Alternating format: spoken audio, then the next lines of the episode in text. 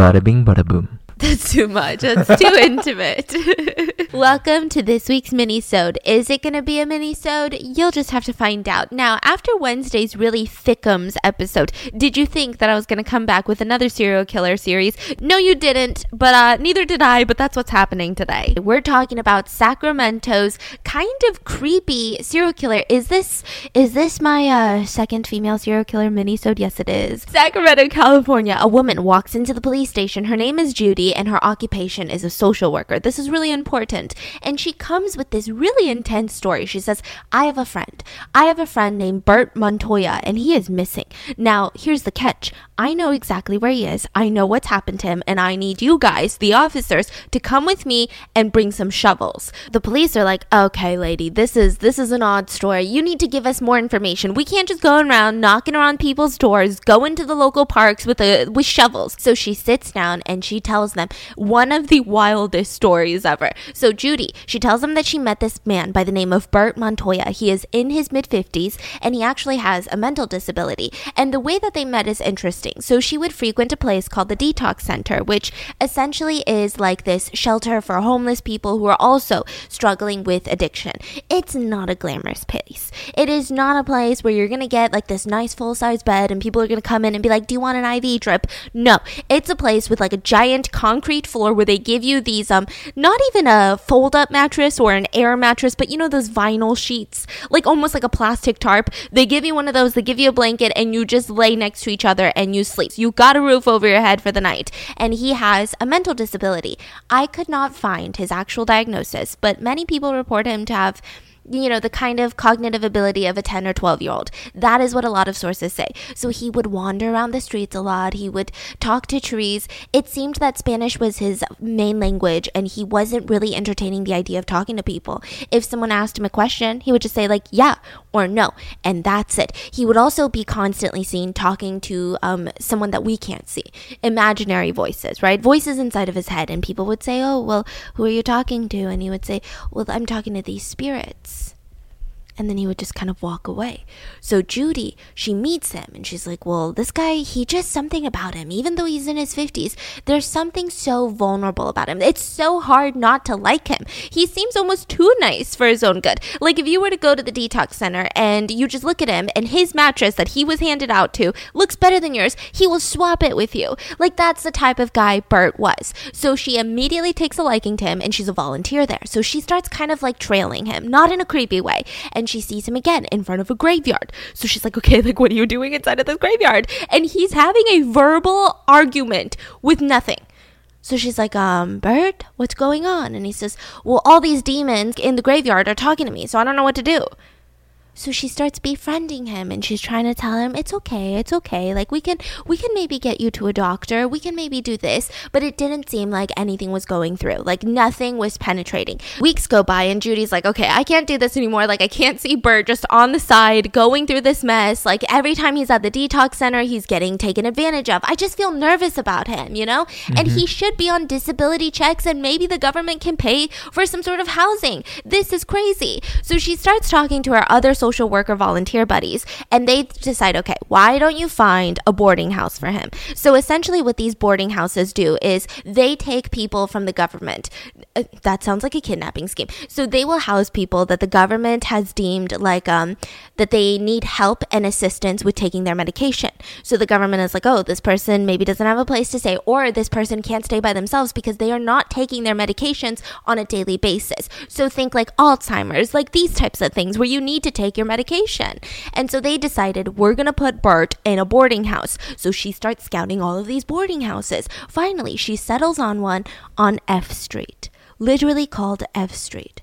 So she's like, okay, well, I've heard good things about this place. The woman who runs it, her name is Dorothea Puente, and she seems like this cute little grandma. That's how everyone describes her. She's got this white hair, and she's got these big old owl looking glasses, just massive. Her teeth have all fallen out, so she wears these dentures. If you see her in the morning, she'll be gardening. She's got this really intense passion for gardening. she will have her hair in the rollers, just like the sweetest lady in town. She gave people a place to sleep. She would cook food every single day for her boarders. I mean, she just seemed super caring. Someone who cares about the most vulnerable population. Judy is like, well, let me go to F Street. Let me go meet Dorothea and see if she wants to take on Bert because we've just got him applied for Social Security. We've just got him applied for disability because Bert was at a state where he didn't really remember anything. Like he didn't have an ID, he didn't have any of this. So he wasn't getting assistance from the government, which he should have been.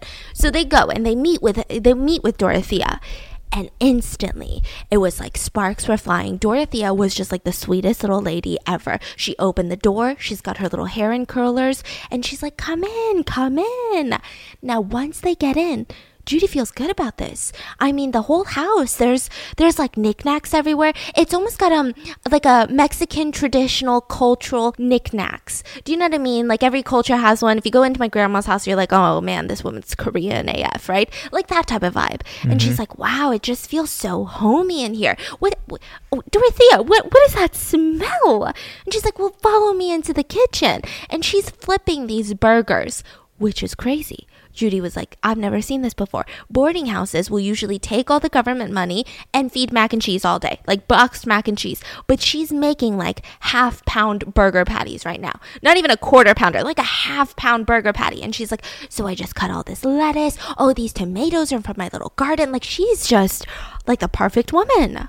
Does she have any, is she housing anyone else right now? Yeah, about eight different people they're currently residing. Yeah, and so they're like in and out of the house. Now she has a mix of different people. So she has like the sick and elderly, but she also has the groups of um like people that kind of move around a lot, like men who are on government assistance, but they're also stuff that they're struggling with, whether it's alcohol or drugs, right? So they'll be kind of in and out of her place. But she had about eight people, and they all seem to like it there. And Bert Bert seemed really happy because Bart was only speaking like little bits of English, even though he was fluent. And Dorothea, she spoke Spanish. So they start speaking in Spanish together. And she hmm. almost instantly takes on this like mothering vibe of like, no, oh, Bart, don't do that. Let me, okay, take your hand out of there. She just seemed really caring. So Judy and Bert, they're enjoying this experience and eventually they leave and Judy's like, "Okay, I think this is good, but Bert, you should really think about it. We can always go look at all these other boarding houses and then make a decision." But he was all about it. He was like, "No, I'm going to stay here. Dorothy is amazing." So he starts staying there and he gets his own little room, which these rooms are very interesting. So it has like a bed and a TV, but it's clean right? And for someone who is sleeping in this giant room with like 50 other dudes on like a vinyl piece of paper as a mattress, this is this is a luxury. So he's having a good time. Now the next time Judy visits, he's got a new haircut, he's got new clothes, new shoes, and he's talking to her. She was shocked. Like at this point after weeks of knowing him, they had not exchanged a conversation. It was just like, "Yep, nope, that's it." So she would do all of the talking, but this time he was like, "Oh, how are you feeling?" I heard you were a little sick. She's like, what? wait a minute, what is happening? And it just seemed like mentally, physically, emotionally, everything was getting amazing. So months go by, and then all of a sudden, Bert tells Judy that he doesn't want to be there anymore. Out of nowhere. He just says, I don't want to stay here anymore. And it seems so sudden. So Judy reaches out to Dorothea and is like, hey, what's going on? Is everything okay with Bert? Like, is he taking his medication still? And she says, oh, yeah, don't worry about it. I actually have plans to take him to Mexico. Wait, what? Yeah, yeah, yeah. So my my grandparents, you know, I have some relatives that are doctors because I come from a family of doctors and people in the medicinal field. Did you know that I was a nurse in World War II? Anyways, that's besides the point. So Dorothy is like 70 years old, by the way, like straight up grandma, okay? And so she's like, "Yeah, I'm gonna take him to Mexico and we're gonna fix him in Mexico." Fix him yeah, and Judy's like, no, because I think he had like a remnants of tuberculosis. So mm. Judy's like, um, I don't think that's a good idea. Like he's just getting his disability checks. I just, I just don't think that's safe. And I mean, for how many weeks? I can't even imagine Bert being comfortable with that. Like, did you talk to Bert about it? And so she was like, well, don't worry about it, and just hangs up. And Judy's like, what? What, do you, what, does, what does that even mean? So then the next couple of months pass and she cannot get in contact with Bert and she's getting confused. Like, did he just like stay in Mexico? That doesn't make any sense. And so she keeps calling Dorothea nonstop. Like, where's Bert? I want to talk to Bert. But Dorothea is picking up. Yeah, and she's making all these excuses. No, we didn't go to Mexico. No, he's just out for the day. Oh, he must have gone to church. Like, just random stuff. So Judy finally tells her if he's not there next Monday, when I get there, I'm going to call the police. So then Monday rolls around. She's putting on her clothes. She's getting ready to storm into Dorothea's little place. And then she gets a phone call. A man calls Judy saying, Hey, This is Bert's uncle, and I picked him up. He's not going to be living at that boarding house anymore. He's going to be living with me. And she's like, What? Like, who even are you? I've never heard of you. I mm-hmm. mean, this doesn't even make any sense. Bert has never mentioned an uncle. Where were you all this time? Like, and then the same day that I threatened to call the police, you like randomly call me. And she's like just really put off by this. So they hang up the phone and she immediately goes to the police station and files a missing persons report. And she's she's telling them this whole story. Now the police, they decide to go look in the boarding house and they start interviewing all of the tenants. And sure enough, all of them confirm Oh, yeah, Bert. On Sunday, I think like his uncle or something came and picked him up. Hmm. So the police are like, damn. I mean, he's a full grown man. Technically, Dorothea isn't like legally liable for him. So, I mean, if they say that he was picked up, okay. So that officer is on his way out when he gets a tap on the shoulder. And one of the tenants, by the name of John Sharp, sneaks him a note and then runs back into the house. He opens up that note, and it was a secret arrangement to meet later that day away from the house. And then one sentence She's making me lie. Damn. So the officer's like, "All right, that's really creepy. That's really strange." So they um they meet later in that day, and John Sharp tells him everything. This is a tenant, and he is one of the tenants that Judy had actually recommended the police talk to. She said John Sharp is, you know, someone who's around. He's been there for a minute. He is almost always sober, so technically, in the eyes of the law, he would be an amazing witness. So you should talk to him. So this is the same person that the officer meets up with outside of Dorothea's house and he starts telling him everything. Before Bert disappeared, by the way, I haven't seen him in months. So they're like, What? You just said last Sunday, like literally a couple days ago, that he was picked up by the relative. That's all a lie. I have not seen Bert in months. Before he disappeared, Dorothea and Bert were having problems. She was constantly yelling at him. One time, he locked himself in the bathroom and he kept calling the postal service, asking them, Hey, why am I not getting my disability checks? And they kept telling him, No, you should have gotten this mail arrived at this day. And he was like getting upset because he then now he's like assuming that Dorothea is like stealing his checks, but then nobody could even understand what was happening because Dorothea the whole time is screaming in the background while he's on the phone with the postal workers. So that happens. And then one night, Bert comes home from the bar. Now, he was confused because Bert was acting like he was drugged. Like there was just something so strange about the way that Bert was walking, the way that he was. I mean, he's never seen Bert like this before. Now, during his time there, what's even more suspicious is that John Sharp says in the middle of the night, he would hear some weird noises some banging noises. So he had the room right underneath the stairs, like Harry Potter, and he would just hear thump, thump, thump, thump, thump. As if you're just like dragging a suitcase down the stairs in the middle of the night. Then the next morning, there would be a fresh hole in the yard. oh my god. And a tenant would have moved out. And when you ask Dorothy about that tenant, oh, a relative came and picked them up. Sometimes Dorothea would hire people to dig holes for different quote unquote garden projects. But he never Wait, so saw this a new happens tree multiple times? multiple times. And he said he started kind of putting two and two together. He doesn't know what to do. He doesn't know if he should accuse someone because that's a really big accusation. Imagine pointing your finger at this old cute little lady and saying, "You, you are burying people in your garden, aren't you? What's under that rose bush, you crazy lady?" Like that sounds like a really big accusation, you know? Mm-hmm. I would want some CCTV footage to back that claim up. And so he said, "You know, she would always be doing these different garden projects, but I would never see a new tree. I would never see a new rose bush. I mean, something's weird. So the officer's confused by this. He's like, "Okay, like really though? You you genuinely think that this cute little old 70-year-old grandma is killing people? It sounds crazy." So the next day the police show up. They knock on the door again, and she opens it up and they say, "Hey, we have this problem. Judy's breathing down our neck. You know, she's she just won't leave us alone. She's like a Karen at the police station right now. Why don't we just look around your house, looky loo, and then we can just tell Judy, yeah, we searched her house. There's nothing to worry about." And so Dorothy was like, "Oh yeah, of course. I mean, I get it. She just cares a lot." So they start looking around the house. They go to the second floor. Now this is where Dorothea's bedroom is. They see a dresser full of these blue pills all the way to the top. It just didn't seem like she was taking it. It just seemed weird. So they note that. And then they see another sleeping pill bottle. But this time, instead of Dorothea Puente's name, it says Dorothea Miller. So they're like, "Who's Dorothea Miller? Is that a is that another name you're going by? Is that your maiden name?" And she says, "No, no, no, no. She's a relative. She used to stay here, but now she's gone." So they're like, "Okay, that's odd." So they finish searching the rooms and they don't really find anything. They don't find Bert. They don't find tons of, you know, blood. They don't find any like any crazy tools that would indicate that he's murdered. So, right as they're about to leave, the officer turns around and says, Hey, I have a weird question. Do you mind if I, um, dig in your yard? what? So he said, You know, it's just something that I feel like I need to do. I brought a shovel. It was, it's in my car. We can just go grab it. Wait, is this police here after the story? Yeah. So remember, sh- Judy kept saying you got to you got to bring a shovel, right? The reason Yeah. that she kept saying that is she's been there multiple times and there would just be mounds of dirt.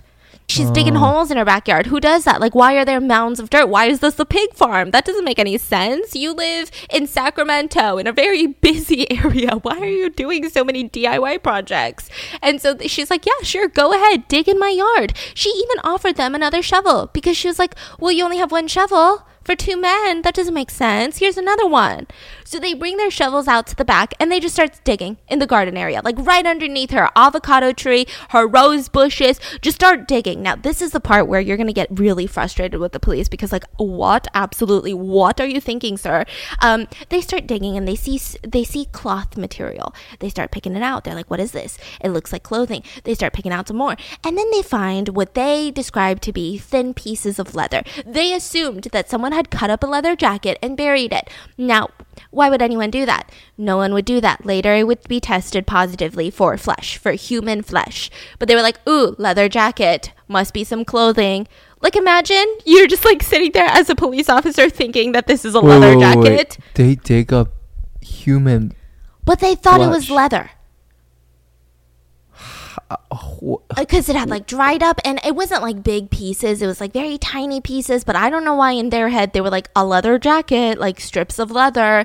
To me that doesn't sound especially you know why you're digging in the first place Yeah. but you're like you're like no it's a Maybe leather they're jacket. just noobs that never seeing any. they don't listen to true crime podcasts these police officers. Sometimes i genuinely believe that some police officers should listen to more true crime podcasts. Yeah, just I think so i think so you know? Get Because with I'm the- like, are they dumb? Like, that one police officer listening to this right now angry. Sorry.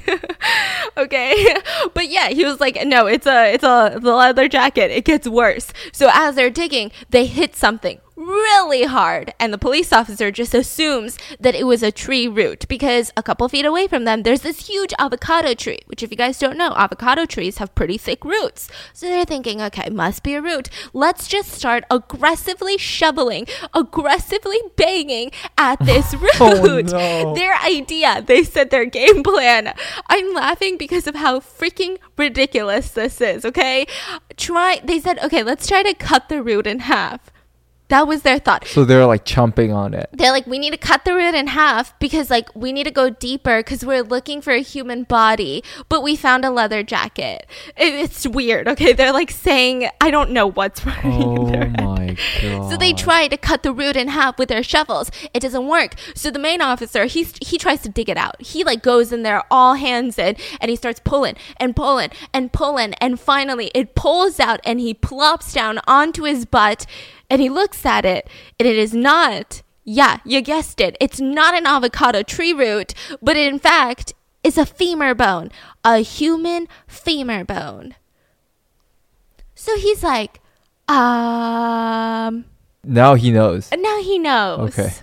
Thank God. Now, he knew immediately that this wasn't Bert though because Bert has only been missing for let's say 3 months, right? This this was skeletal remains. There was not flesh on there. The leather pieces were flesh that had somehow fallen off the body and then decomposed separately, but I mean, this is strange. Nobody else was reported missing from this same house that showed up on their feed, you know? None of that. Who is this?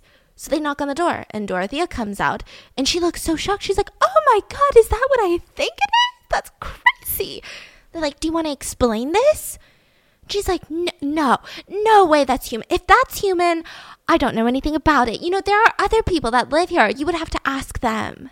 Now, the police have to go along with this because the house has been around since 1898. Like, this is an old house. This is like in Sacramento. There's a lot of history there, right? And people actually used to just bury their loved ones in the backyard in like the 1800s. They wouldn't like get a coffin, they wouldn't go to like an actual graveyard. They would just kind of bury their loved ones. So, not only can they not accuse Dorothea, but they can't even necessarily assume that this is a homicide victim in the backyard. Hmm. Like it could have definitely just been a loved one of someone who lived here in like the, I don't know, early 1900s. So they brought in experts, but they can't arrest Dorothea. They can't arrest her. So they just ask her politely, "Can you come into the police station because we we just want to ask you like for a statement." So she comes in, and this entire interview was recorded, and it's weird. It's weird. So first she lies about her name. She, they're like, well, your name is Dorothea Puente. And she says, yeah, yeah. Well, my birth name is Dorothea Montalvo. But that's a lie. Like all of this is a lie. And the if police know that. I don't know. She was born Dorothea Gray. She married a Montalvo Wait, her and real she married name a is- Puente. Oh, okay. So her real name is Dorothea Gray, but I mean legally she kept getting married to a bunch of different people, so she kept changing her name, but she kept saying no, it's either Montalvo or Puente. Like she never mentioned the fact that her name was Dorothea Gray, which by the way, I don't know her exact heritage, but she doesn't look Hispanic, but she swore up and down that she was born in Mexico. But when you look at her birth certificate, she wasn't born in Mexico, so I don't know what's going on over Where there. was she born? She was born in like Washington or something. Ah, But she was like, yep, Mexico. It's only like the other side of the North American continent. She tried to build rapport with the police officer because his last name was Hispanic. So she was like, oh my God, are you Mexican? I'm Mexican. And he was just like, okay, what, what are you even talking about? So he ignores that. Records show that she's only 59 years old only 59 years old. But she went around telling all of her friends, and all of her neighbors told the police that she's in her 70s at the very least. So this is all getting so strange. So they start questioning her, and she's just so calm in all of this. She denied knowing anything about Bert, anything about the remains in the backyard, didn't even seem nervous. I mean, a crazy good liar. They kept threatening her. They said, I'm gonna dig some more, and I'm sure as hell gonna dig up some more bodies. Am I not, Dorothea? Am I not? And she just said, Well, I don't know. I don't know what you're talking about. Not once did she hesitate. She stuck to her story. She didn't even break a sweat. It was crazy. It was crazy. So her main thing that she kept telling them is that there is no way that I could drag out Bert into my garden. I mean, he's like what, 200 pounds? Look at me. I'm a grandma. I'm tiny. Like I'm like 70 years old. Dorothea, shut up. You're 59. We have your records. But she's like, look at me. I'm so old and frail. I don't even have teeth. I can't even mash my own potatoes in my mouth. Like she was just doing the absolute most. And she kept saying, I believe in God. I know he's going to show up. Just super stubborn. They're like, what? What do you mean? And she just kept saying, no, he's going to show up you, you can't just like say that at the police station. No, no, no, he is. I believe in God and he's going to show up. Now, the police were intensely confused about this because other people that they had interviewed with this type of level of just stress, high tension, nonstop accusations, they were usually in tears, just bawling their eyes out. There would be hardened criminals, like you know, the ones that are all tatted up that are like, I'm not scared of anybody, get out of here. They would be crying in the interrogation room. Dorothea is straight chillin'. And so the press, they get wind of this, that there has been a body dug out out of this grandma's garden and they start freaking out. And Dorothea, it turned out that she was actually on parole when this was all ta- this was all happening. She was on parole. She was actually legally prohibited from running any type of boarding house. But social workers over the years had sent close to 19 people to her door. So now it's But like a question of what's going on with these social workers? Why are they sending her people? Or why is she on probation? Oh, it gets worse. So she was on probation for um poisoning elderly people essentially. I'm not Well, laughing. that's some heavy, heavy clue, isn't it? yeah. I'm not laughing at what happened, but I'm laughing because, like, what? Like, imagine being a journalist and be like, well, what is she on probation for? And it's like, oh, poisoning elderly people. So, what does she do now? Oh, she runs a boarding house for elderly people. like, what is happening? So, in the city, there was a loophole. To open a boarding home, you only needed a business license, no background check, no fingerprinting or regulation. So, she got a license to run a boarding house without anyone knowing that she wasn't allowed because she Uh-huh. was on parole. She was actually visited by parole officers at that exact address, and nobody asked, "Hey, uh, who are these people?" Nobody asked that. They just they just were like, "Oh, maybe they're friends." and then they Oh would leave. God. This went on for years, and she was running a boarding house where people would go missing. So the next day, the police show up and they continue to dig. Now, meanwhile, like I said, Dorothea has not been arrested, so she's chilling inside her house. She like got ready for the day. She's drinking some. It's said that she drank vodka and orange juice the same morning that all of these police officers are digging up her lawn, like just having a casual day. So when they get to a specific part in the backyard with newly laid cement in it, and they start digging. John McCauley comes out. Now, this is Dorothea's friend and also a fellow tenant. He's uh-huh. very interesting because he lives on the second floor with her, which none of the other tenants have been allowed to do. So it seems like maybe they are really close or maybe they're I even thought he dating. lives under the. That's a different John. There's two Oh, Johns. Okay, okay, yeah. my bad. So we'll just call him the friend, right? So the friend comes out and he's watching them while they're digging up the backyard, which again, I mean, I guess he's permitted to do that. So he's standing there just watching them like as if he's watching gardeners like do work in the backyard, just chilling. And then all of a sudden, he says, "Oh wait, Dorothea wants to ask you a question. You guys have to come back in." And she says this to the main officer. So if he leaves, then the whole digging stops for a little bit, right? Oh, John says that? Yeah. He just like taps him all of a sudden out of nowhere and says, Dorothea needs you. So he goes into the house and she he sits down with Dorothea and she's like, Hey, um, am I arrested? No, Dorothea, you haven't been arrested. You you wouldn't be here if you've been arrested. Why? What's wrong? And she says, Well, all of this, you know, nonsense and the police and all the press outside is making me so nervous. Do you mind if I um just walk to the hotel nearby and, and grab some coffee? So he says, "Yeah, well, I mean, I can walk you there. It's only a couple blocks away, and there's just so much press outside that I, I don't think I feel good with you just walking by yourself through all of this." So she's like, "Okay, that would be so great." So she puts on her red dress with a red jacket with a red purse, just all red with this snow white hair. I mean, it's just like the weirdest thing ever. And she looked like she was going to Sunday church service with her little purse, and she walks outside with the police officer. And now the press, they're snapping these pictures, and everyone thought that she was being led to a secluded area. It didn't look like a perp walk. It didn't look like she was getting arrested. It just looked like, you know, maybe they're taking her to the police station for safekeeping. So the does the press know that this was all her doing right now? No, they just know that a body's been dug up in her yard. And Ah. that she's kind of on probation, so it's all a little weird. But no one, like, even when the press saw her, they were like, ah, man, it is sketchy that she's on probation, but like, look at her. She's like a grandma. This doesn't make Yeah. sense. So he drops her off at the hotel, runs straight back to the house, and starts digging again. This has only been about 20 minutes since he had walked her to the hotel and ran back. And he starts digging, and they hit something. They got another body. So now this is the second body. Before even taking off the cloth, though, they knew it wasn't Bert. It was a female, like very small. Just there's it's crazy. There's no missing reports of females at this address. This why why are there two female bodies? Like we were expecting Bert this whole time, if anything, mm-hmm. right? So it becomes this really hectic scene. The police come back and they're like, "All right, well, we should probably arrest Dorothea." Now you've got half of the police there that are like, "All right, let's go to the hotel and arrest her," and then the rest of the police they keep digging, and sure enough, they hit another body. So this is the third body. And that is when the police come running back, freaking out, saying, She's not at the hotel. I mean, Are you yeah. for real?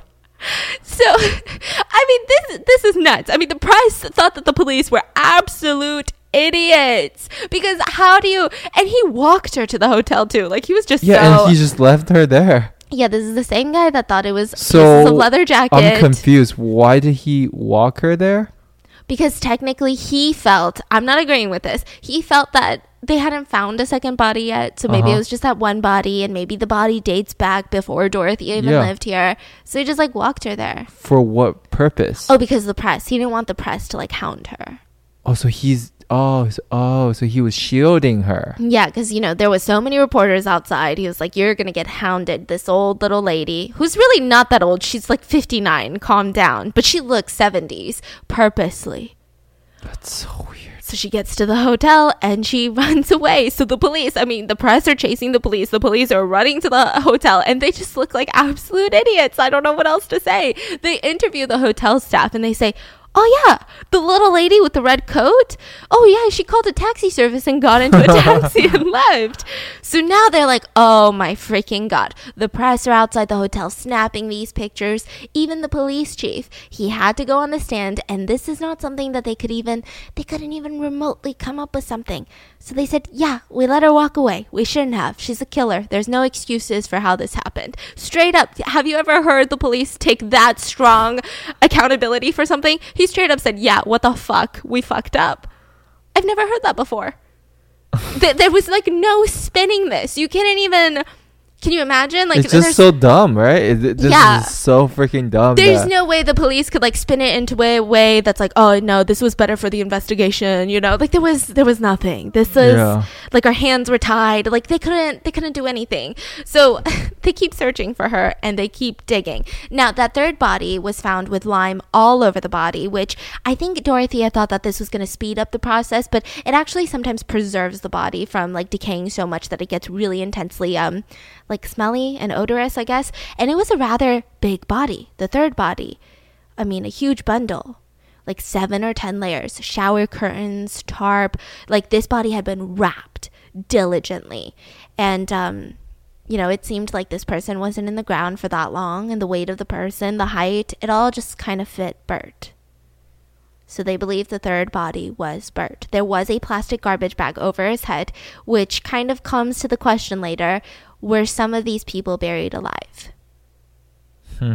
So the police, they go they go to the press. They say, "Hey, so we done goofed and we need some help. If you guys see this fugitive, we think that she's headed for Mexico.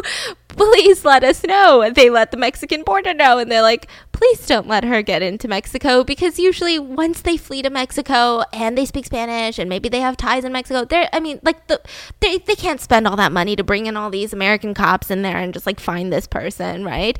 So they're like, um, if you guys could just let us know. So the taxi driver calls in and is like, oh yeah, I think she was headed south. I dropped her off at a train station and she was headed straight for Los Angeles, which is about like a six hour, um, is it a six hour drive, right?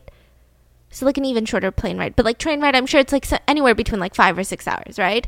So they headed straight for Los Angeles. So they're like, okay, well we need to call LAPD. We need to call all these people. Meanwhile, the digging continues. So within three days, four bodies are uncovered, all wrapped in blankets, bed sheets, plastic, shower curtain, just all of that. Now the crazy thing is, out of these four bodies, nobody other than Bert has ever been reported missing. So they have no idea who these people are. They have no idea. They're trying to identify the bodies. The social workers that were recommending people to this boarding house, they're freaking out. They're straight up calling every single person that they have ever come in contact with because this is their biggest nightmare. They're in this business to help people and they just straight up send people to their death. So they start freaking out, calling everyone. And underneath the patio, yet again, they find another body. So they find seven bodies in total.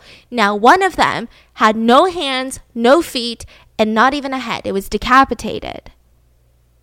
And there was evidence that at least one of the victims might have been buried alive because there was evidence that it seemed like um, someone was trying to kick up to get out after Oh being my buried. God.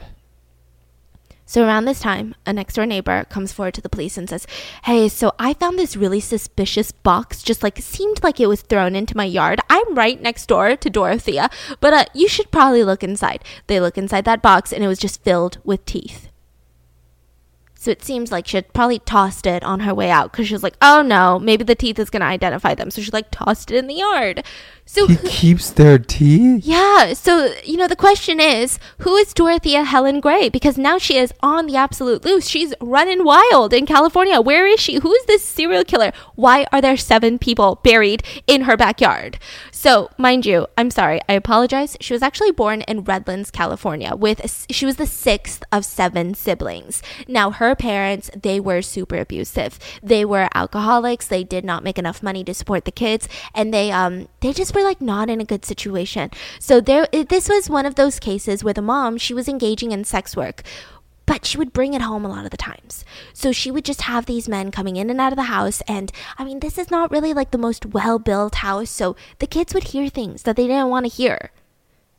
So it was just um really traumatic. And then the mom, she would do this thing where she would go on these crazy party binges. She would just like leave the kids with the husband and be like, "Bye, I'm going to go out with the clients for the weekend" and just be gone for days at a time. Now the dad, he was incredibly abusive. He wanted to do his own thing. He didn't want to look after the kids. So they came to the decision. They they compromised. You know how parents do? They like sit down, they compromise. So the compromise was that we're going to lock the kids into a confined closet because if they can run free, they might go into the kitchen and grab a kitchen kitchen knife. But if they're stuck and locked up in this walk in closet, then they can't hurt themselves. So we'll just put some food in there. So like imagine like a small little walked in closet with seven kids with just like piles of food. At one point in Dorothea's life, the dad actually tried to hang himself in front of all of his children. So there was a lot of trauma involved. Now, the dad passes away when Dorothea is eight, and then a year after that, the mom gets into a motorcycle accident and passes away. So it's just back to back to back trauma. But I think something was wrong with Dorothea because, like I said, she has a lot of different siblings, and none of them else turned out to be serial killers, right? So it's like we can feel sympathy, but it's not an excuse. We can feel a lot of sympathy because she was a kid at the time.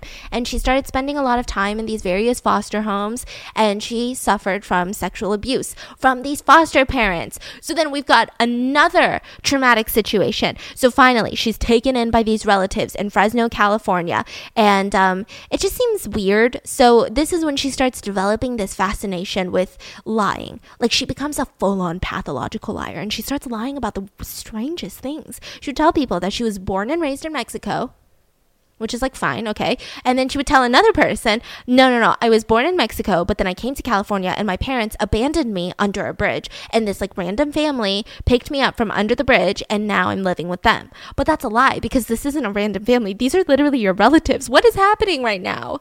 Mm-hmm. So then she would lie that she had 18 siblings, but four of them are already dead. So she only has 14 siblings now. But she used to have 18 siblings it would get worse later in life. So Dorothea later in life she would go into these bars and she would um it's the weirdest thing. She would go into these local bars and she would just like slam her hand down on the bar and be like, "Oh man, I need a vodka." They'd give her a vodka and they'd be like, "Rough day at work." And she's like, "Yeah, they called me in for this emergency surgery on this like 7-year-old girl. Oh my god, I was I was in the OR for like 12 hours. I need a shot." She's not a doctor. Like I don't, I don't understand these lies. They're so insane. And she would do this all the time. It got so bad that the local community members, some of them just called her the doctor. Like they thought she was a retired doctor that was now running a boarding house. So her first marriage happened when she was 16 years old and she got married to a 22 year old man. F that man. His name is Fred McFaul, and he was a soldier. So they end up moving to Washington together, and she just gets into the sex work. She was already kind of doing sex work before she met him, but it got worse once they met. Not for the reason that you were thinking, which is the fact that, oh, yeah, maybe he's like pimping her out, definitely taking advantage of her, definitely grooming her, right? But on top of that, he would encourage her in the weirdest way. He would kept saying, you know, the reason I love you, right, Dorothea?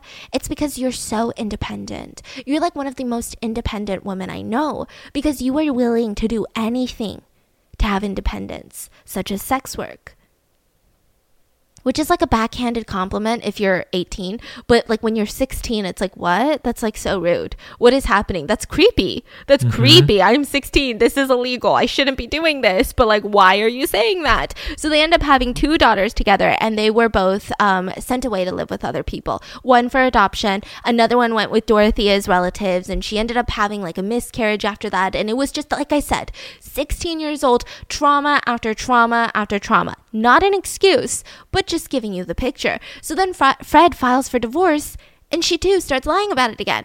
She tells all of her friends he like died one of the most tragic deaths ever. Sometimes it would be in war, sometimes like a car crash split him in two, cut him in half, you know?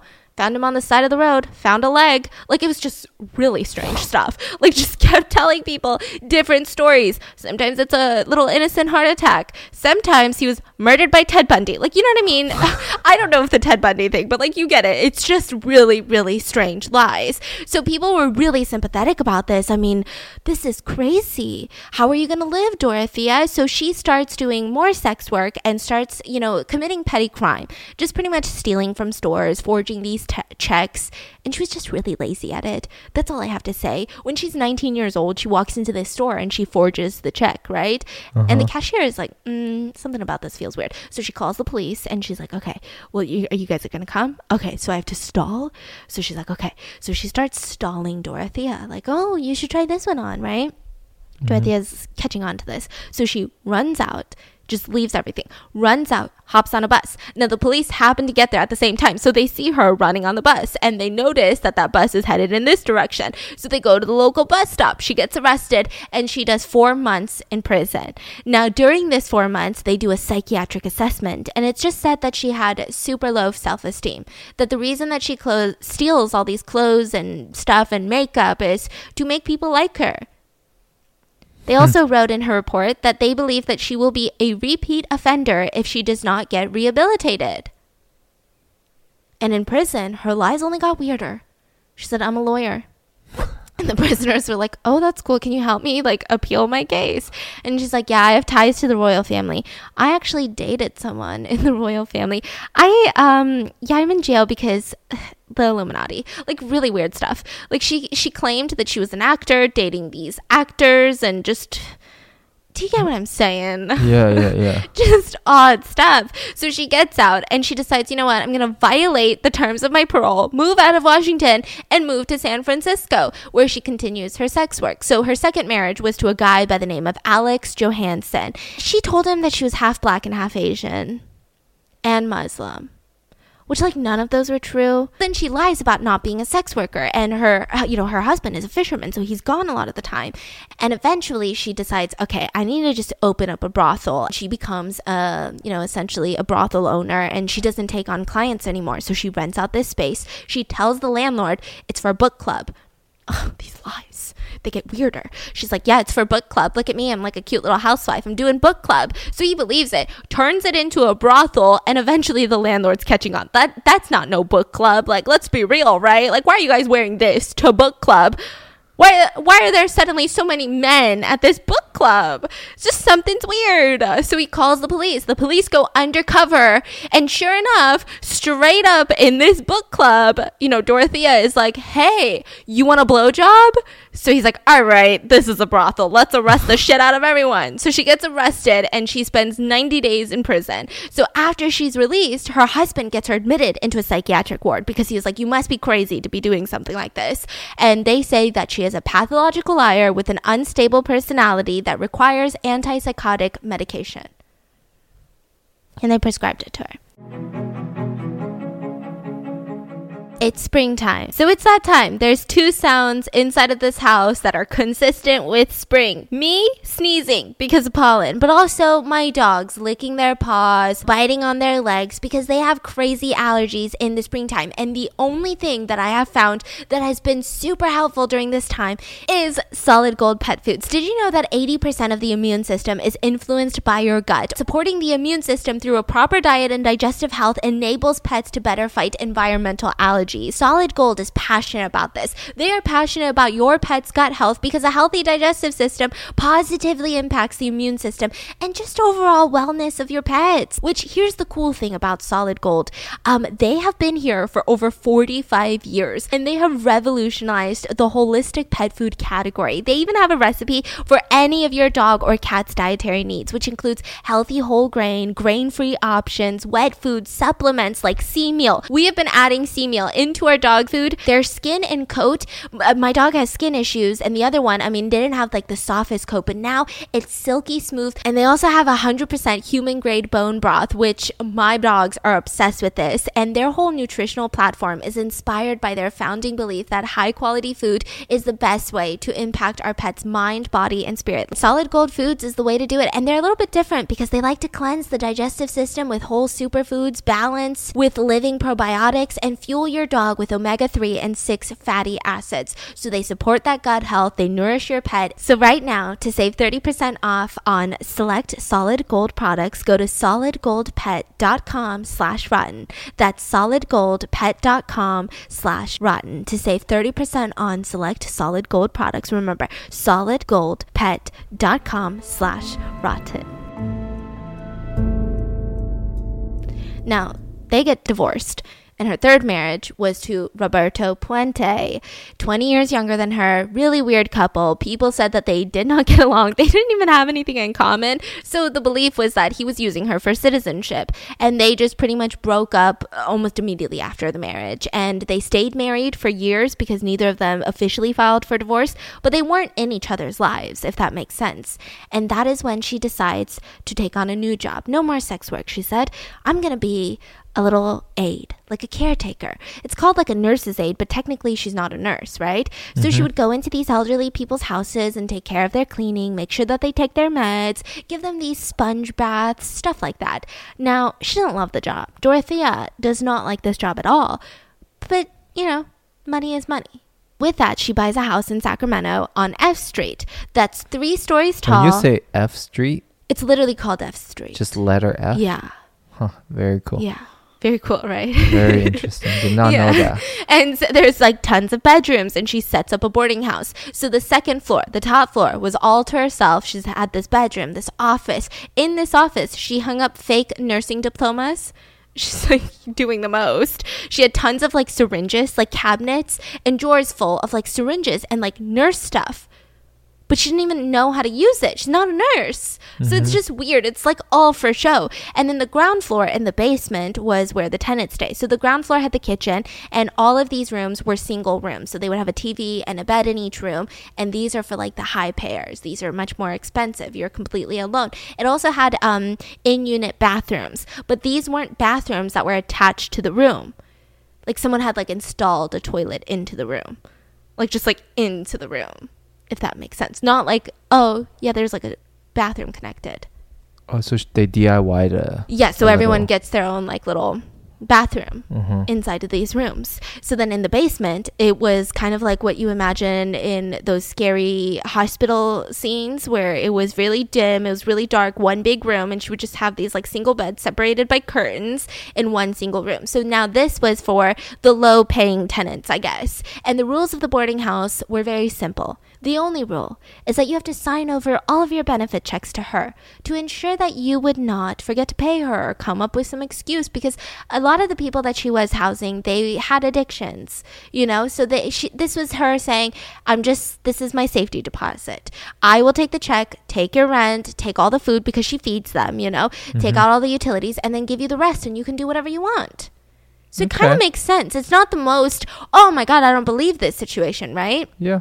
Now, she was really shady with it though. She didn't give them an itemized receipt. She never told them even how much rent was. Like nobody living there knew how much rent was. If they asked, she would say, "Oh, well, I mean, some of that's for food." Blah blah hmm. blah. Like it was just strange. So she But starts how much are they? Like, let's say they're getting paid. like hundreds. Like, does she take majority of it? or- Majority. Ah, okay. So she's like, okay, I'll leave you a little bit. Yeah, some of them complained, some of them didn't because some of them kind of liked her. I mean, she does cook for them. She does seem to be nice. Randomly, she'll buy them like small gifts here and there. So it's just weird. I think that's why people have such a hard time with Dorothea. And I think I have a hard time with understanding Dorothea because she is a walking contradiction. So she does actually take care of these people. Like Maybe she- not to the best ability, but sh- it's mm-hmm. not like she is abusing the shit out of them. It's not like your standard like elderly abuse center where they're just like beating up the elderly people and stealing all their money. Okay. It seems like she does try to take care of them to a certain extent. okay. Like she is okay. really busy, like cooking nonstop. Huh. It's weird. So then she starts making a lot of money and she likes it. I mean, she starts spending money on clothes, going to the bars all the time, paying for shots, buying pizzas to the bar. What a popular person. And the community loved her because this is a woman who's lived a full life. I mean, she's a former actress and a surgeon. a surgeon. This is crazy. You know, she had so many heart surgeries on little children that were successful. I mean, wow. She she has connections with the royal family. Did you know that? Yeah, it's crazy. She has 14 siblings. She was born and raised in Mexico, super cultured. I mean, it's this is a woman of experience and the community loved her. So they started inviting her out all to these community events and she started giving back to the community. She would buy local school kids who were really struggling just buy them backpacks, food, school supplies. She would donate tons of money to like the police association and all these other charitable things. She would donate money. And so everyone was like, this is just like the sweetest old lady. She's got all this money from being a surgeon and an actress in movies that I've never seen before, um, but she must be an actress. And now she's donating it. In this boarding house, she would constantly tell people that she lived such a privileged life and she just wanted to give back. So people believed her because she's given all this money away. I mean, if she was just using these people for money, then she wouldn't give it away to charity, would she? Huh. Would she? She hires a groundskeeper by the name of Pedro Montalvo and gave him a room in the house. Pretty much hired him because he was really attractive, much younger than her. And they just start dating, you know? She starts taking him out on these lavish dinners. He thought that this was true love. They have so much in common. They're both from Mexico she's not from Mexico. and so he's just like, wow, I found the woman of my dreams. She's 45. He's like in his 20s or something when they get married. And it was just getting worse. I feel like immediately he felt strange about Dorothea. Like she's stealing checks, she's stealing jewelry, just something strange. And she was cheating on Pedro. She was still going to these bars, robbing men at these bars. And so one month later, instead of divorcing her, he just like runs away. Just runs away. The police get onto her because they realized that sometimes they would arrest these men, and while they're sitting in prison, their checks were getting signed. And the police can see that. And they're like, wait a minute, how were the, the, I arrested them and they have to sign off on their disability checks, but it's like getting signed off on. I'm so confused. They're sitting in prison right now. How are they? That doesn't make any sense. So they go to the address where these checks are being signed off on, and it was Dorothea signing these checks. She did this to about 40 people, and that's that's illegal. You can't be signing these disability checks, right? So Wait, she has 40 people's. checks coming Checks in coming every in. month. Yeah. So they freaking arrest her and they tell her, hey, you can't run a boarding house, okay? And she's like, okay. So they do a psychiatric check on her and they diagnosed her with schizophrenia. And she was given five years probation. She was not put in prison, just five years probation. So during this five years would be a time of just inventing herself, okay? She would go around meeting all these other men, stealing their money, and she started changing up her look. She decided, you know what? I like the boarding house business way more than robbing people at the bars. So she starts growing out all of her white hairs. She would dress older. She would walk older, get all the styles about like the people who are in their 70s when in reality she's like in her 50s. She really looked the part of this cute little grandma. So she starts renting a room with a family that lives on F Street. So the same street. So she starts renting a room in that boarding house and I mean, she just starts scamming around some more. She pretended to be a nurse, targeted these elderly sick people, and then she would go to their house, give them some medicine. They would pass out, wake up, and have all of their valuables taken. She loves stealing people's checkbooks and then forging the checkbooks with their fake signatures, trying to steal money into her account. While nannying, she gets this little side hustle. So these men at the bars, let's talk about them, right? Dorothea would start meeting people. One of them was Malcolm Mackenzie. He is the one that kind of jump started all of this crazy why she's on probation in the first place. They meet at a bar. They're having a great time. He's like in his 70s. She's in her 50s. And he suggested, "Hey, why don't we go back to my place? Listen, I I hope that when I'm in my 70s, I'm like we're still porking, okay? Like we're still doing the nasty in our 70s. So he's like, why don't we go back to my place, do the nasty? And she's like, oh my God, that's so exciting. Yes, let's do it. So they get into a taxi, and on their way back to his apartment, he starts feeling strange. Like this has never happened before. I mean, he's 70 years old. Is something going on? Is he about to die? We don't know. Like he's freaking out. He's drunk before, but now he's feeling like his limbs are just out of control. He feels like jello. And finally, they make it into his apartment. Somehow he's able to unlock the door and he just collapses onto his couch. But the weird thing he said is that he felt paralyzed, but his mind was sharp. He was conscious. And that's when he starts watching her just calmly, coldly. Walking through his apartment, finds his small red suitcase, opens it up in front of him, and starts dumping all of his valuables in there.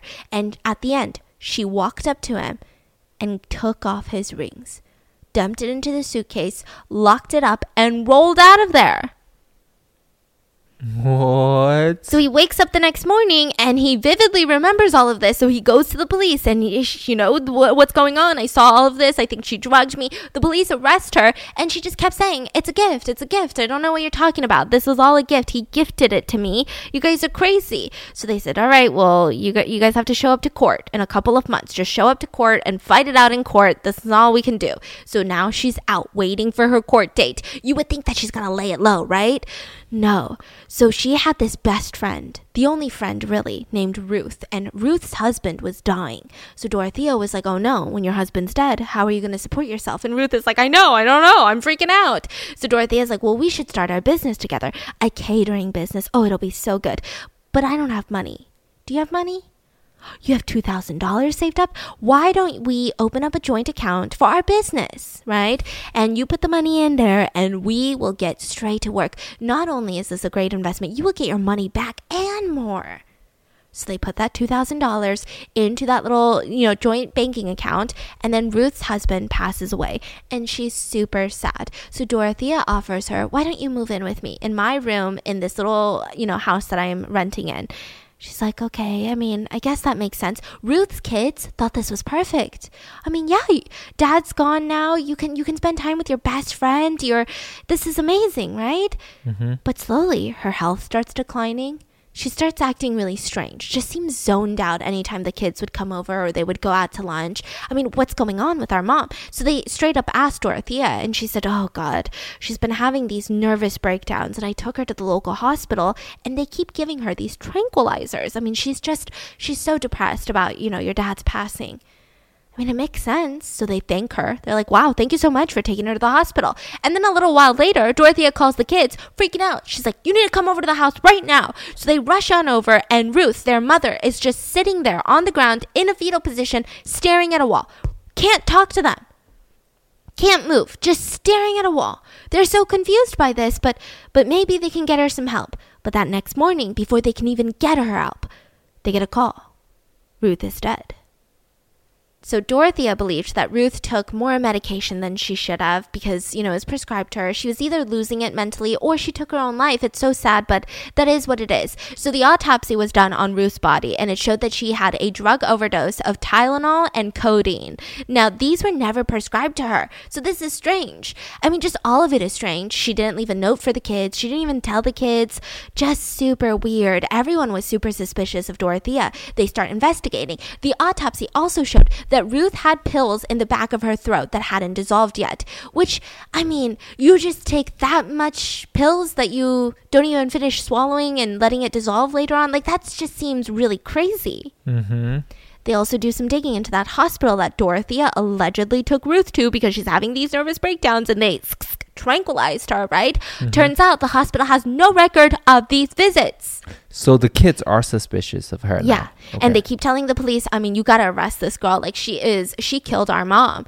And they tell the kids, this is all circumstantial evidence. There is no proof that she is the one that administered the medicine to her. And we are ruling her death a suicide, which is the biggest blow to these kids. They will eventually get some sort of justice, but just insane. And the police were a little bit confused. You know, the ones that were waiting for her court date to happen, they were like, oh, well, she was being investigated briefly for her best friend's death. So this is all strange. And then they find out, wait a minute, we just heard from her friends that Dorothea bought a plane ticket to Mexico. She took out that $2,000 in that joint account, and now now something weird is happening. Dorothea ends up at another friend's house, pretty much drugs her and steals all of her valuables, and she actually gets arrested while holding all of the valuables of her good friend Dorothy. Dorothea stole from Dorothy? Yeah, and she literally got arrested with all of her stuff, like all of her IDs, her rings, like her cards, her cash, and she was like, "It's what a gift." Happening?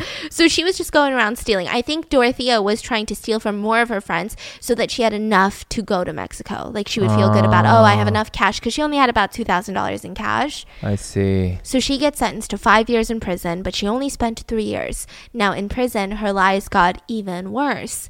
So half the inmates knew her as this crazy surgeon who was was being taken down by big pharma or something of that sort, like something really crazy, okay? I don't know if it was Big oh. Pharma. I don't know if it was other surgeons, like a doctor starvation moment. She was just like, all these men are out for me, you know? They just like can't handle a woman in this field. That was like the vibe. Then some people knew her as a lawyer. Some people said that she was always getting scouted by a- acting agencies, you know, dated so many A list celebrities, dated royal family members, just all of that. And she started having pen pals during her prison sentence. One of them was a 77 year old man by the name of Everson Gilman, who lived lived in Oregon. This is a really sad story. So his wife passed away and he was looking for a new wife. I don't know why he was writing to female prisoners, but he was, okay? He was a little bit lonely, started correspondence with female prisoners, and she wasn't that into him until he wrote in a letter that he was on government pension. So suddenly she's like, wow, you're really hot. So she's released. She's only 56 years old. And the psychiatrist told her that she should never be allowed to tell, like, take care of sick people. The psychiatrist straight up told her, told the courts, she cannot take care of younger, older, sick, and needy, vulnerable people. She just cannot be trusted around the vulnerable population, point blank. And they were supposed to have more sessions, but she never really showed up for them, and no one ever really pursued that. So after her release, it gets worse. She gets picked up by Everson, and he's moving with her. He's brought all of his stuff from Oregon. He's said bye to his family, that he's met the love of his life. She lives in California. She's gone. He's gone now. So they moved back into that family house where she used to nanny. Now, at this point, the whole family had moved to a new house and they're renting her the entire house. Side note, I do think that this family was in on it. I don't think that they were in on the murders, but I think that there was some later on, some sort of agreement because a lot of these checks from disability were being signed off by some of, you know, the family members. It was weird. So it seemed like they knew something about it or Oh, maybe like, like a scheme. Maybe. yeah. So that's like the vibe that I'm getting. Allegedly, don't sue me, but that's the vibe. Everson, he's living in this house in a new state where he doesn't know anyone, and all of a sudden, he stops mailing his family, stops, cuts off contact with them. So his family in Oregon, they freak out. His kids, they're like, "Oh my god, I gotta call the Sacramento police. What's going on?" So the police in Sacramento, they do a wellness check. Knock knock. We're looking for an Everson, and guess what? He's there. He's there. He's super there, just super alive, just chilling. And he gets super pissed off. He's like, oh, this is why I cut off my kids. Like, they're so annoying. Like, they won't let me live my life. They can't be happy for me that I found this young, fine thing in California, you know? Like, let me live. So he cuts off his family for good. But Dorothea, being the sweet, amazing person that she is, she keeps writing to them. She's like, hey, I know that he's a little bit upset right now, but I'll keep you guys in the loop on what's going on in our lives. So now they're like, oh my God, Dorothea, you're amazing. Thank you. Hmm. And she starts accepting boarders again. So, I mean, around this time that she's accepting these boarders, um, Everson's family, they get a letter that he's moving down south. He's done with Dorothea. She's heartbroken. He's moving out now. He says that he's going to update you guys eventually, but, you know, that is what it is but he had been murdered. So the theory is either he had been slowly drugged or he had been drugged and then suffocated. So the when the kids got the letter, they were like, "Oh, it's fine." Yeah, they were just like, I mean, this is so weird, but I guess, right? I mean, it just like made sense a little bit. Enough. Like it was, it's that weird.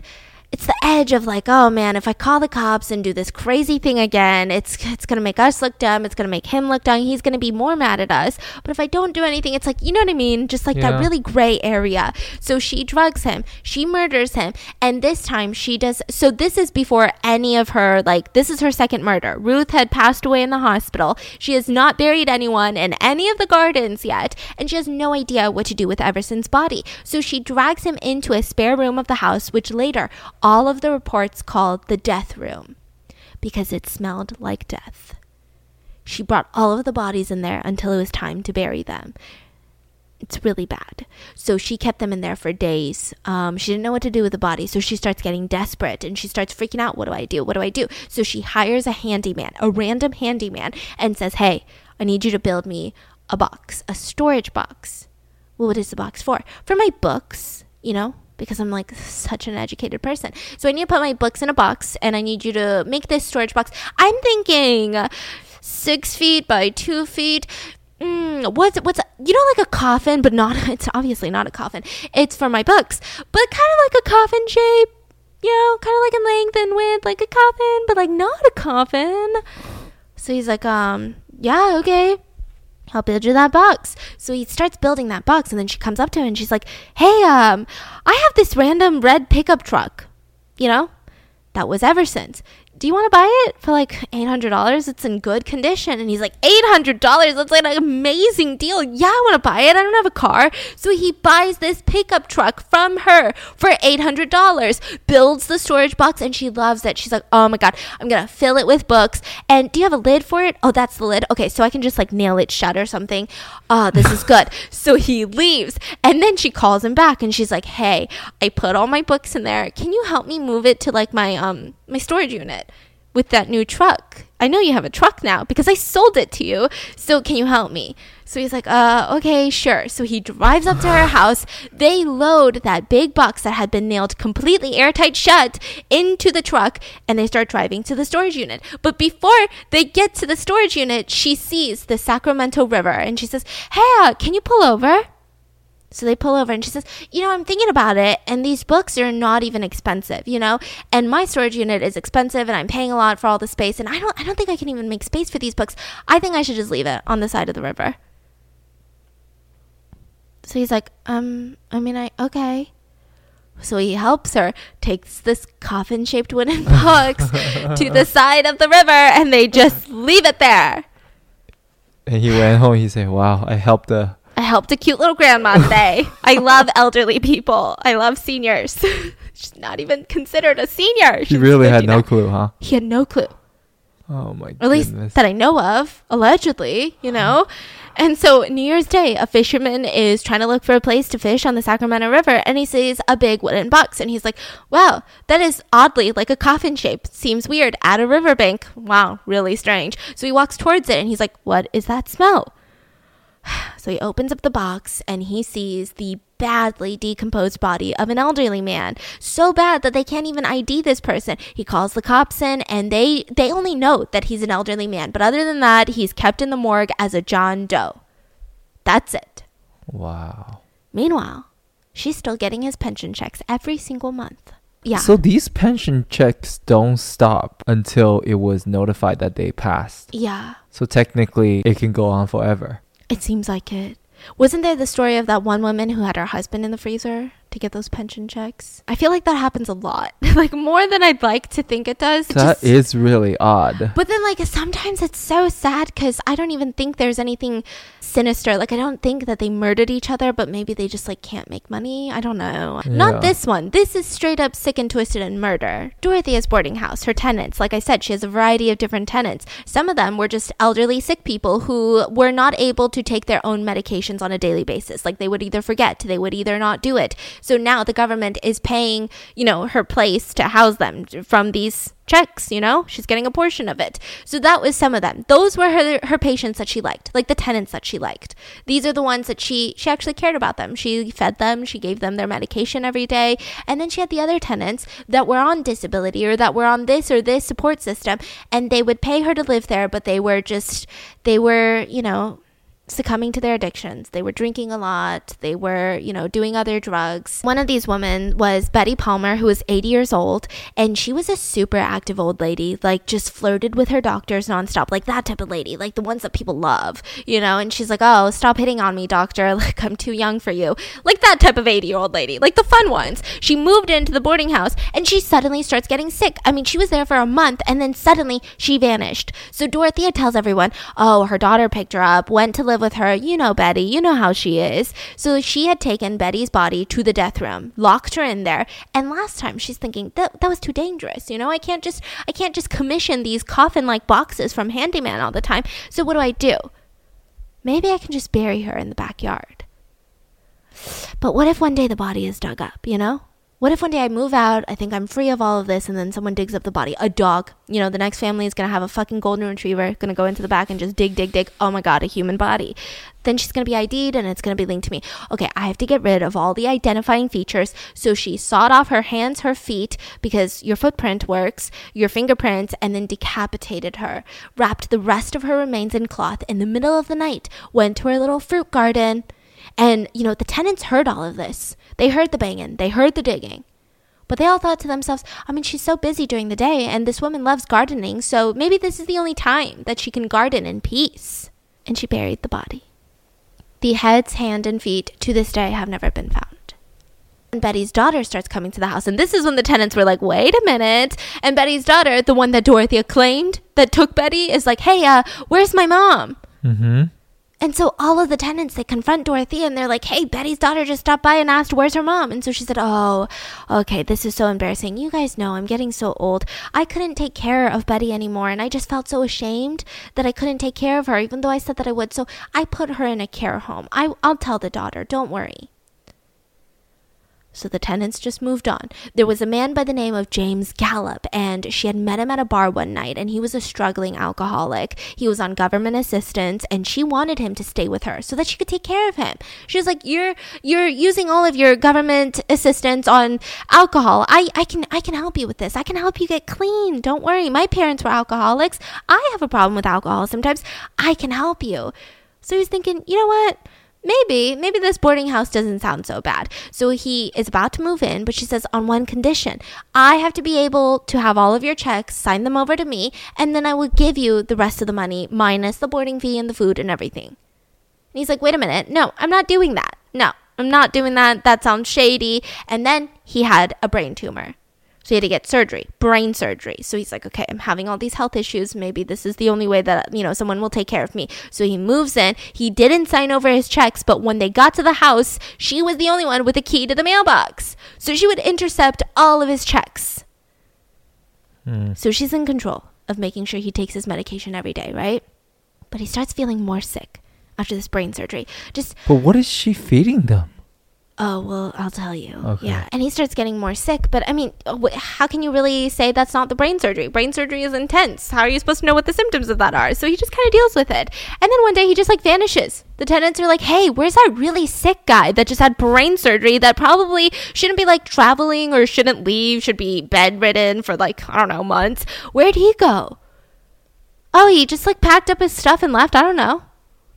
And then there was that smell again because she had taken him to the death room. This time she didn't um take away any of his like identifying features, like she didn't you know cut off the hands and feet. She just wrapped him in plastic and cloth and buried him in the garden. So now at this point she starts freaking out because she realizes, "Oh my god, I'm an idiot. He just had brain surgery. He's going to have doctor's appointments that he needs to go to because it's, brain surgery is not one of those things where you're like, "All right, thanks doc," and then you never see them again. So she calls the doctors and says, "Hey, um I know this is going to sound crazy, but I just want to let you know that he moved out. Yeah, he just like didn't want to live here anymore. Also, he didn't like you guys. He found a new doctor. No hard feelings. had no hard feelings, but he wanted me to tell you that you guys are shit. Like it's just the doctor was like, "No, that doesn't make any sense." Like after brain surgery, so they started thinking about, "Okay, what could this be? What could this be?" But they didn't really get anywhere cuz I don't know, they were busy. So what she was using, good question, right? So there's this um sedative called Dalmane, I think. Um, it's pretty much like this really intense sleeping aid. It's a sedative that it stays in your system a really long time. It is actually not prescribed that often at all, from what I can tell. I'm not really into like drugs But how or does she prescription have drugs. it? So you can get it, you know, she, she got it prescribed. Oh. She would actually convince all of her boarders to get it. She would tell them, go to your doctor, say exactly A, B, C, and D, and ask them for this because you've been on it before and it worked amazing. It worked wonders for you. Eventually, she stockpiled thousands of them because she would never use them. And then when she had a victim, she would slowly start using it on them. And it was such an intense, slowly working sedative that eventually they would just, you know, it would start attacking their organs they would start dying from it. Now, that's where it's kind of up in the air. Is this how they died, or did she get to a place where they couldn't move and then she suffocated them? We don't really know. Right. So then the next victim was Vera Martin, who was 64 years old, and she had tons of health conditions. So Dorothea started getting really upset. See, it seems like with Dorothea, if you're slightly sick, she loves you. She can take care of you. Take mm-hmm. your government checks, take care of you a little bit, and that's it. And you just sit in one of those rooms. Maybe like if it requires too much of her time. Yes. Yes. But if you're really sick Yeah. and you gotta like, she's gotta like help you to the bathroom, mm-mm, you're not worth the time. Does she give you up though? No, because then she would have to give up your government checks. So Vera Martin, within one week of going to this boarding house, she disappeared and she was murdered. Then we have Leona Carpenter, who is 78 years old. Now she was one of Dorothea's favorites. Favorites. I mean, just absolutely a gem. Never questioned where the money was going. Never had any questions. Never any complaints. Just lived by herself in one of those rooms. Had her checks come in. Dorothea took c- control of everything. But then her health condition started deteriorating. So then Dorothea killed her and buried her in the backyard. Then we have Benjamin Fink. Now this one is um kind of different from the rest. So he's 55 years old. He had been living there for over a year, a year and he was an intense alcoholic and they never really got along. Dorothea never really liked him. Now, one night he gets super drunk and starts making a scene at the house, like just yelling in the middle of the living room. And she drags him to his room and tells the other tenants, Don't worry, I'm going to make him feel better. Drags him to the room. And she was visibly angry. The next day, he's gone. And they're like, "What happened?" Nobody "Oh, questioned anything? No, and she just said, "Well, we got, we had that really nasty fight last night, and you know he left." Now, this one, it seemed like she suffocated him because there was no indication or suspicion that he was being drugged. Like mm. all of the other ones, it seems like all the other victims, she was slowly drugging them with the sedative and then eventually they met their death. But this one seemed like maybe she drugged him and then suffocated him or just straight up suffocated him and then sent to the death room, which again is just becoming stinkier and stinkier. The tenants did not care about missing tenants, they cared about that. What's that smell? And she would straight up tell them, It's the new fertilizer for my garden. So the whole house probably smells like that. Yeah, because it was carpeted and she would leave them in there for days. So there would be a lot of um, fluid that would leak into the carpet and even into the flooring underneath the carpet in the death room.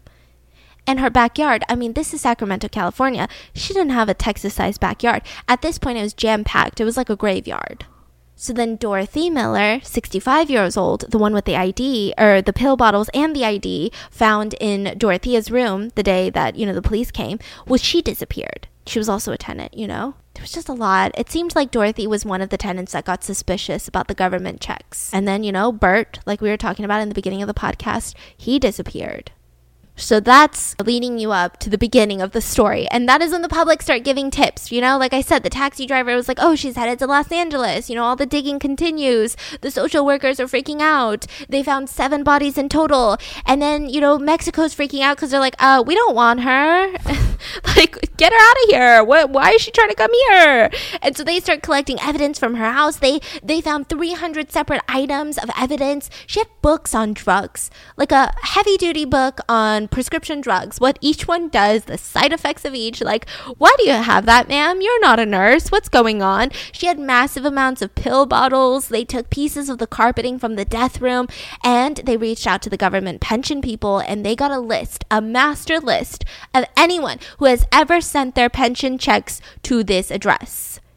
And so from there, they went on a spree of contacting and tracking down each person so, because they don't have IDs for these seven bodies. They need to oh. know who these people even are Yeah. to be able to even tie them to her. yeah. So then they get a call from a local halfway house. So a halfway house is kind of one of those. Well, I think maybe there's different versions, but this specific one was um, when you're released from prison. Sometimes you go to a halfway house where you still have to check in at night, but during the day, maybe you can look for a job. During the day, you can go do your thing, and then at night, it's kind of like your transition point from being full on free to like prison. And um, they said, "Hey, uh, we know Dorothea." And we were the ones digging the holes in the garden. So now the press is like, what? The police is like, what? So she would ask parolees to come dig these holes in the garden and she would pay them. And she, she was really nice. She was providing these people with work and she would constantly tell them, you know, the rest of society is shunning you guys out, but I won't dig these holes in my garden because I want to plant a lemon tree. But she would never plant a lemon tree. And one of the parolees went to the police and said, um, so Dorothy had asked me for a huge favor one time. And she asked me to call this person named Judy and pretend that I'm this guy's relative. I think his name is Bert. And I was supposed to say that I picked him up, but I didn't. I just felt bad for her, so I called. So they're like, oh my gosh. Now, I mean, this is international news. She's a fugitive serial killer, an old lady serial killer who hid bodies in her little rosebush garden, and now she's a freaking fugitive. And that is when all this news breaks out. The Everson family, you know, Everson's family, they they hear about it in Oregon. His kids are like, wait a minute. Th- this is this is the lady that was dating Uh, our dad. What? So they call the police, they take down these notes, and you know, the police are like, Well, we haven't identified any of the bodies yet, like just give us a minute. But they kept hounding the police. So we'll get to that. This is all gonna like come together. Now you would think that Dorothy is gonna lay low. She's gonna be chilling, she's gonna be hiding, she's gonna be making racing to Mexico. No. She started hanging out in LA and going to these bars. And she would sit there and she would talk to these men and she would constantly ask, So do you get checks from the government? Are you on Social Security? Now, one of them, when he was asked that, his ears perked up because he had just recently remembered seeing something on the news. Now, he didn't know if this was the same lady, but like, what's the coincidence, right? I mean, he didn't notice her by her look, like, was, oh, that's the woman on the news, right? But was like, oh, that's weird. That's Uh-huh. a really odd question. And I think she was at a place of desperation, you know? So she's like really just not trying to be smooth and slick with it. So he was like, "Oh yeah, well, where are you staying? Oh, the motel down the street. Oh yeah, yeah, maybe I can like visit you." And he's like getting all this information out of her. They don't hang out that night, thankfully. The next morning, he calls the police. They show up, and the LAPD arrest her. just like that. Just like that, and she gets taken back to Sacramento. They were able to slowly identify the rest of the bodies. They found Mr. Fink um, because he had uh, the uh, tattoos, and then Dorothy Miller, she was identified. Bert was identified, and then slowly the w- rest were working. Now, the only thing is like, okay, well, are these the only victims? So the Everson family, they keep hounding the police. Like, we know, we know that our dad is one of those victims, but we only found two males, and they're accounted for. You know, Mr. Fink and Bert. This doesn't make sense. Oh my god. That elderly man in the box from the Sacramento River. That's weird. Mm. Let's try to do that. So finally, it was put to rest. It was verified to be the remains of Everson. And then Ruth's family start reaching out to the police like, "Hey, we told you guys. We were the first one that told you guys that she's weird and that she's a murderer, but you ruled our mom's death a suicide." So they finally reopened the case, and she was um, considered one of the victims of Dorothea. So she went on trial for nine murders. She was offered a plea deal, but she wanted to go to trial. She was like, "No, no, no."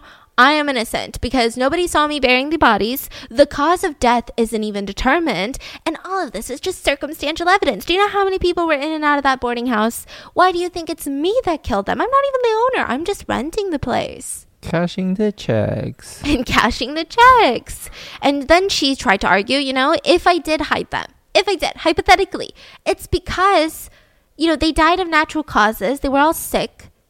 And I was scared because I'm running this illegal boarding house. You know, I just did what I had to do.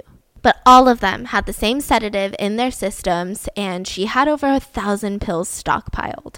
So it just didn't look good for her. The jury deliberates for a few weeks, and it was a super messy verdict. A few weeks. Yeah, it was a while. This is a long one. I think it was like three to four weeks. What? Yeah, because one juror. 11 were like, oh, yeah, she's guilty for sure on everything. Nine counts, give her some more, a little sprinkle on the side. Dorothea Puente is guilty. But there was one juror who said, nope, I don't think so.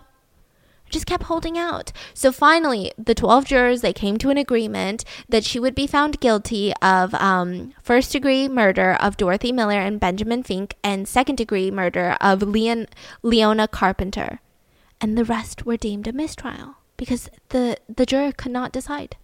Thankfully, I mean, with even just that, she was sentenced to life in prison without parole. Now, in prison, she has tons of pen pals.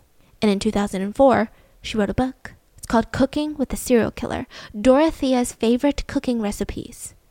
Oh no. Cooking with a Serial Killer. And then in March of 2011, she passed away of natural causes. And then that same year, the murder house was, uh, well, you know, everyone calls it a murder house because anytime a murder happens in a house, you have to call it a murder house. It's like a thing, I guess. So it was purchased by Tom and Barbara, a couple who were out shopping. They were actually touring the house next door.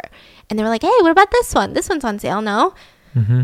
Yeah, but do you guys know what happened there? Like, you really want to live here? And they're like, oh, we're from like out of town. So they explain the whole thing with Dorothea and all of that.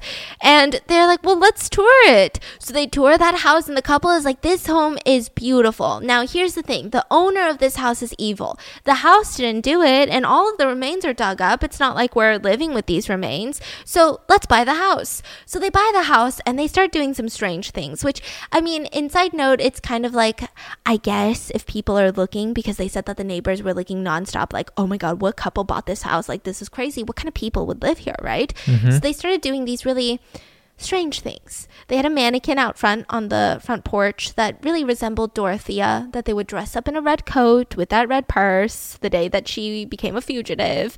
And sometimes um, they would put a shovel in the mannequin's hand. They would have jokes on the house. They would, they had a sign on the staircase that said thump thump thump thump, like thumping the bodies down the stairs. Oh, no. They had signs around the house that says, "Do not park across the driveway. The ghosts like to get out to terrorize you." Another one said, "Trespassers will be drugged and buried in the yard." Wait, so what's going on? They have a dark sense of humor? Yeah, it seems like it. They had two two signs that were coming from the house. So, you know, they're saying like the house is saying it, right? And the first one, it was that crazy bitch that did it. Don't blame me. Signed the house. And then another one at the very front that says, it was that awful, awful woman that did it. Don't blame me. Signed the house. It's a little weird. Like, it's weird because I can't hate them. Okay, Yeah. like the mannequin's really wow. Like the mannequin's a little out of pocket. Maybe not the mannequin, but like this little sign that's like it wasn't me. I thought you were gonna say that they, they turn it into to like uh, a tour. Yeah, I think that's worse. That's worse. But yeah. this seems like as long as the vic- victim's family are not offended. yeah, this seems mean- more like um, hey, please stop staring at our house. Uh, Like I, see. think that's kind of what they were going for, maybe. But Uh. maybe it just didn't translate well because, like, if I'm looking at your house because it's Dorothea's old house, and then you put a mannequin of Dorothea in the front, like I'm gonna be looking a little bit harder. We'll be like, whoa, am I losing it? Is that Dorothea? What's going on? And that is the story of Dorothea Puente. I think what's chilling is she's doing all of this in front of so many people. Yeah. And just getting away with it. And she's on probation. She's like drugging people nonstop. And I think what's worse is that this is literally the vulnerable population, the people that ha- are getting government assistance or Yeah. pensions or disability checks. And now you're just like, okay, I'm going to kill you because I want to go buy drinks at a bar and pretend I'm a heart surgeon. I don't even understand the motive because if you tell me motive is greed, it's hard to it's hard to think cuz I mean, she really didn't get that much money out of it. I mean, she was getting a lot monthly, mm-hmm. collectively for mm-hmm. like, you know, stealing these checks. But murder, Yeah. not that much. Yeah. To commit murder. Like it wasn't even these life insurance policies that she was cashing in like, oh, 100k here, 100k there. Maybe she's she likes cash flow. Oh God. She's one of those girl bosses that are like, oh yeah, you need to have multiple streams of income. That's dark. Okay, that was out of pocket. I gotta go. I hope you guys enjoyed today's podcast, somewhat mini-sode, and I'll see you guys on Wednesday for a Japanese case that I'm really excited about. That's really dark that I'm excited to share with you. And I'll see you guys Wednesday. Bye.